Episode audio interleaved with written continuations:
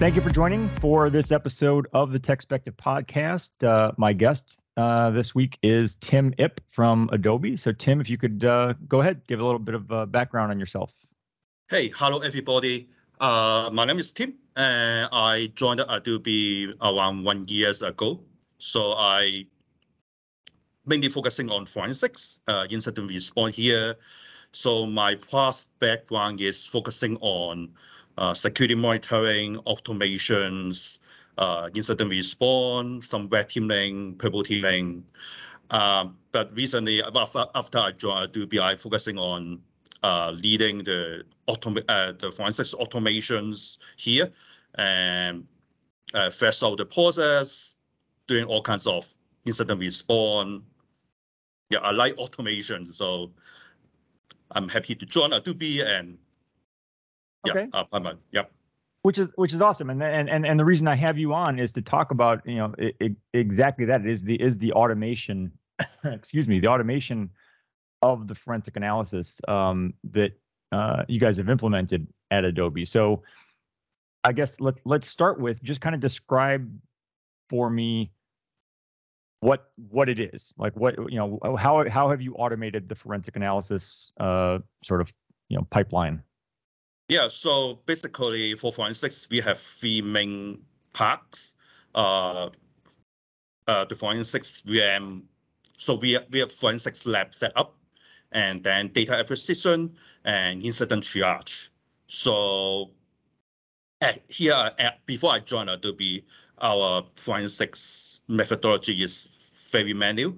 So and also, you know, in last few years, there are a lot of change in the security landscape, and also there are lo- a lot of new cloud technologies, and our existing forensics methodology is no longer scalable and not capable to the new technology. So uh, after I joined Adobe, I start revamp the whole process, adding automations, update our forensics approach process, make sure our um, our methodology uh, capable to handle most of the case.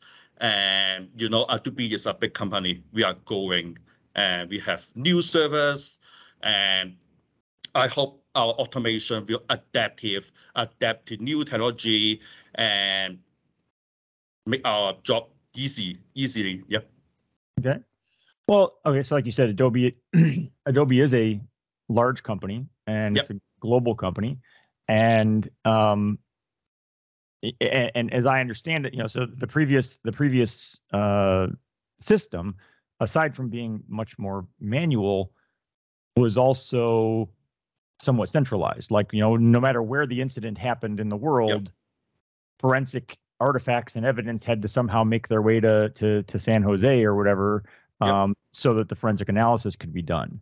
Um, so, le- le- you know, I guess before we get into sort of like how what how how we how how you've fixed it, um, what are some of the challenges of of that system of the old system in terms of um, kind of incident response speed and timing? You know like how how quickly can you respond when you have to ship everything to, to a central location? Um, and also uh, you know I, I imagine and maybe i'm wrong but i imagine there's also some challenges with uh, the integrity of fore- forensic evidence that if i have to get it from point a to point b how do i ensure that Yep. it's still valid Yeah. So, you know, Adobe is a big company. So we have servers globally. We have infrastructure uh, in many, many countries. And in case there is an incident happened in a, uh foreign country like Europe or like uh, other countries, Asia, then we have a in in our old practice, we have our own lab in San Jose office. So every time when there is an incident overseas, we need to transfer, we need to do a data acquisition. Uh, we need to transfer a large amount of data from overseas back to San Jose office, which is very time consuming.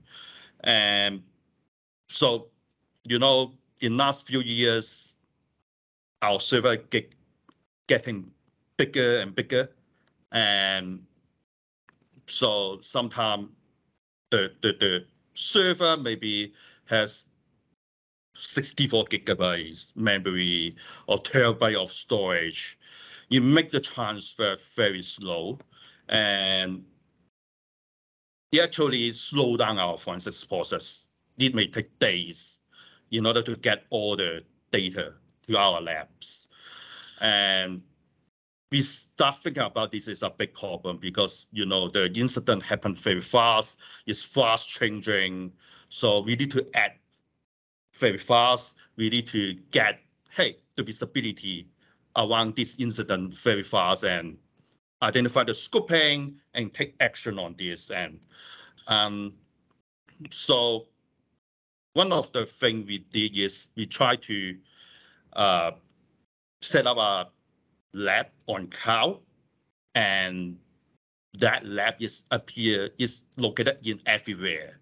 So we set up the labs ad hoc. Hey, for example, there is an incident in Europe. We set up the lab in Europe actively uh, ad. So we can have a lab being set up in 20 minutes. Uh, we can do a very fast data acquisition because both the victim machine and the forensics lab are located in the same geolocation. So we just do the all kinds of acquisition over there. So we don't have to transfer the data back to San Jose labs. Okay. Uh, in terms of uh, integrity, so uh, most of our tasks previously, most of our data acquisition, we rely on the system engineer. They help us to do it, but most of the time they are not very familiar with the process so they make mistake. So we want to automate this part also. So we have automations to uh, automate. For uh, for example, we have a script to talk to different cloud provider, cloud service provider, and also uh, our EDR, so that we can do a, a data acquisition by ourselves instead of relying the system engineer. So yeah, we can do it by ourselves. It's much more faster. We don't have a band for between the system engineer and also uh, because we have the automation here, it minimizes the human mistake and yeah, maintain the, interpret, uh, the integrity of the data evidence. Okay.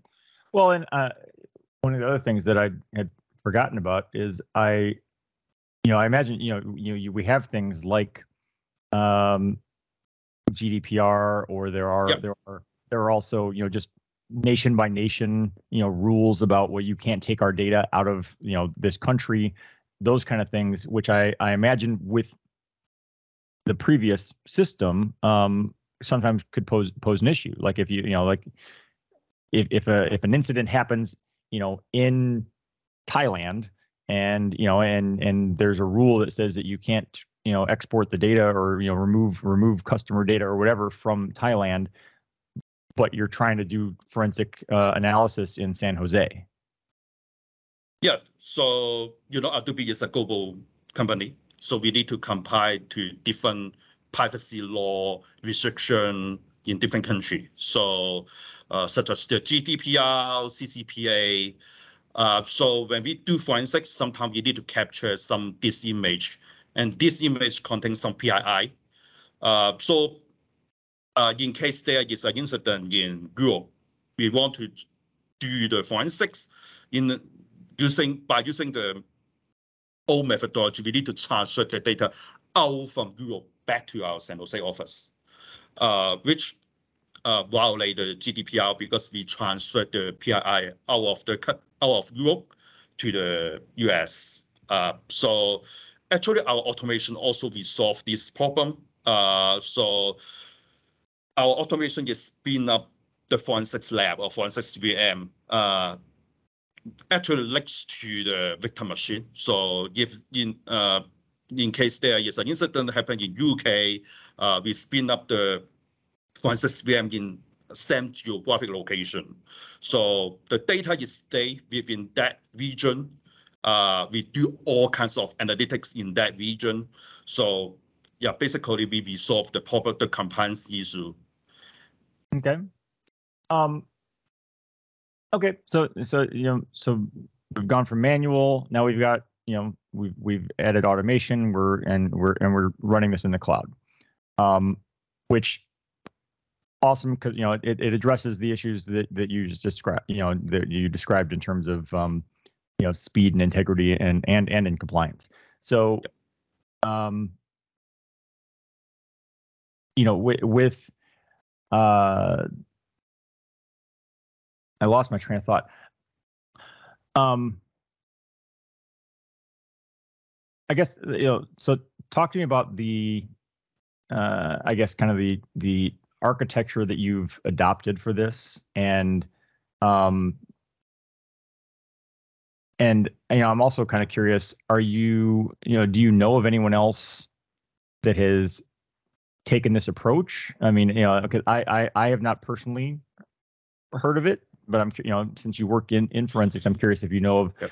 are there are you know was it a novel concept or is there someone else that's also you know taking a similar approach um, in terms of you know trying to do forensics in, in the cloud like this? Yeah, so uh, from understanding, there are a couple of open source projects available on internet, uh, but most of the projects are not well maintained. And also some of the project, most of the project just focusing on uh, a small area, for example, just being uh, just setting up some forensics toolkits in a in a bare metal box and or inside a VM. So so for our approach is not only just setting up the software, but also we spin up the whole infrastructure, uh, including all kinds of cloud environment, uh, software, the forensics directory, the file structure we need, and and we make sure our infrastructure are secure. So our automation also secure the environment, the forensics, the forensics lab. So we want to provide a not only functional forensics environment, but also in a very secure, uh, very user-friendly, streamlined process. And because actually I developed this for Adobe, so the current solution is very well integrated within our process and our Adobe infrastructure. So Yeah. I, I, I think it's much more robust and much the, the coverage is much more better than the existing solution on internet. So, okay. So, was there anything? I mean, you know, you you joined Adobe about a year ago, so that that that, that might be the, the the answer to my question.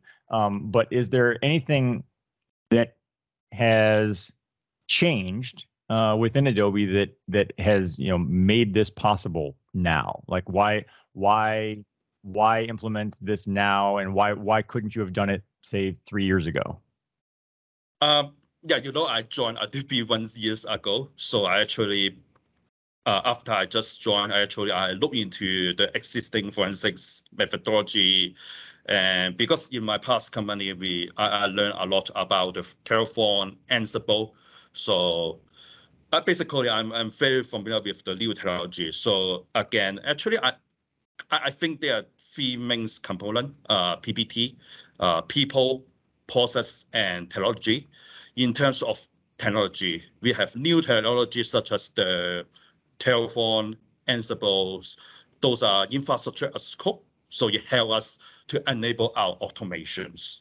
Uh, for people, uh, I just joined Adobe one year ago, so I'm very familiar with this kind of technology. So I'm happy to apply this technology and leverage my skill, uh, apply my knowledge into uh, big companies and yeah. Uh, in terms of process, uh, actually I take this opportunity not only uh, create this automation, but also revamp our process. We fully integrate our forensics lab or forensics VM into our process. So we have a well, we have people supporting this solution. We have a good technology to automate this, and we have a good process. Hey, how we operate this automation? Okay.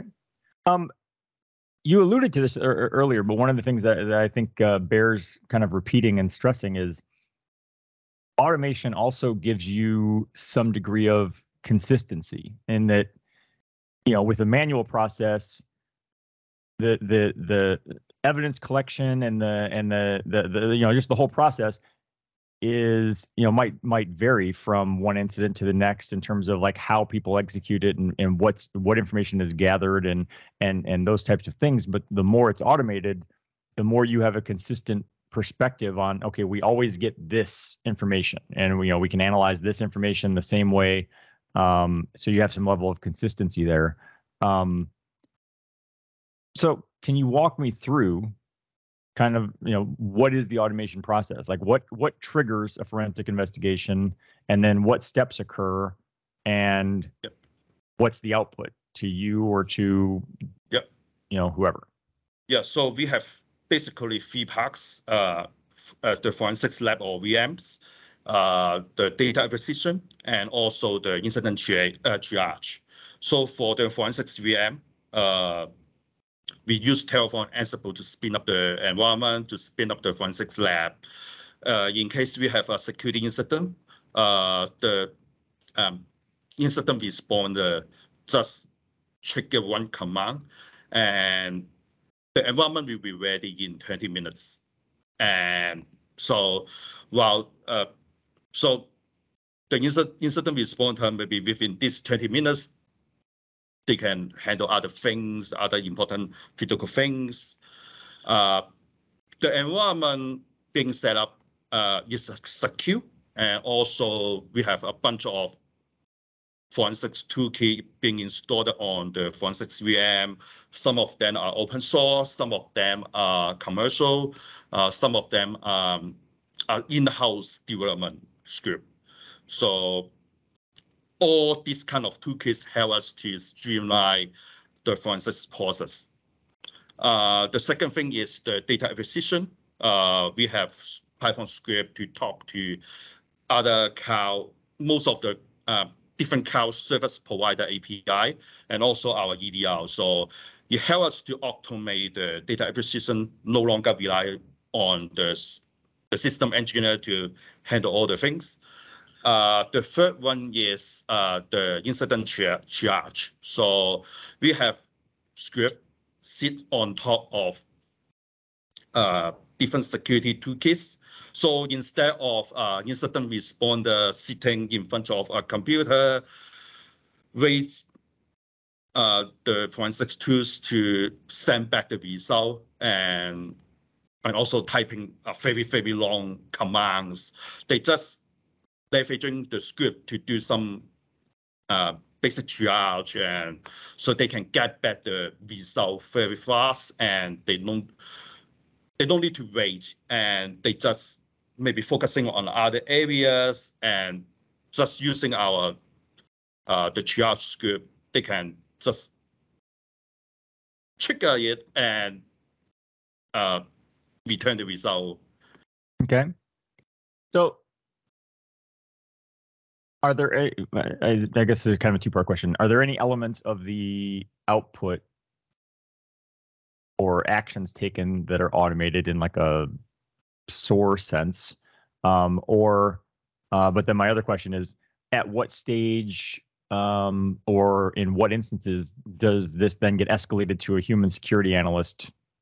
You know, at what point is a human involved to look at the triaged information and and and do something?